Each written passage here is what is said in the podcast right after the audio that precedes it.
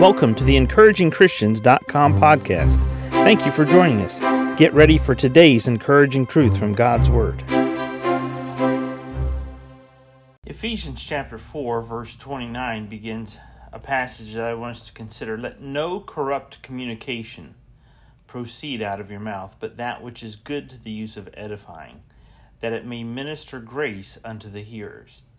And grieve not the Holy Spirit of God, whereby ye are sealed unto the day of redemption. Let all bitterness and wrath and anger and clamor and evil speaking be put away from you with all malice. And be ye kind one to another, tender-hearted, forgiving one another, even as God for Christ's sake hath forgiven you.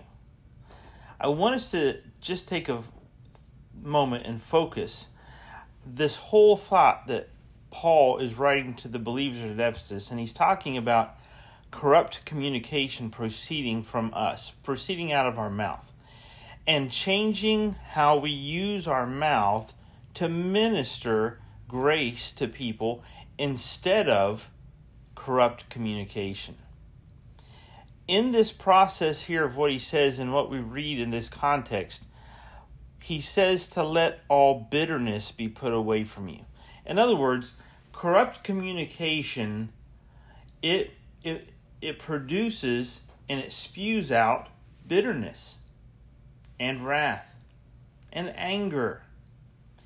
And this is not communication that is befitting to us as believers.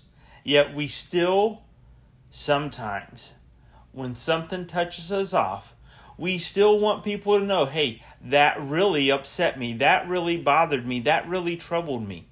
And all of a sudden, blah, out of our mouth proceeds corrupt communication, resulting in bitterness. It's that bitterness, that root of bitterness within us that's springing up, and thereby many are defiled through corrupt communication.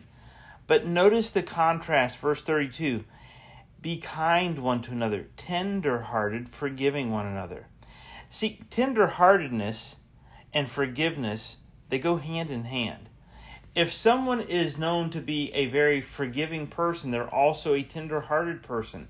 A person who's a very bitter person is a hard-hearted person. Now, what kind of communication comes out of the mouth of a person that's tender-hearted and forgiving of others? Kindness. Not corrupt communication, but kind communication. Not corrupt communication, bitterness, wrath, anger, evil speaking, cursing. Not corrupt communication, but tender-hearted, forgiving, ministering grace. Today I want us to challenge ourselves, and I want us to look in the mirror, and I want us to put a control on our mouth, so that what comes out of our mouth is tenderheartedness, kindness, forgiving one another, ministering grace to the hearers. Thank you for joining us today for the EncouragingChristians.com podcast. Please explore our website for more encouraging truth from God's Word.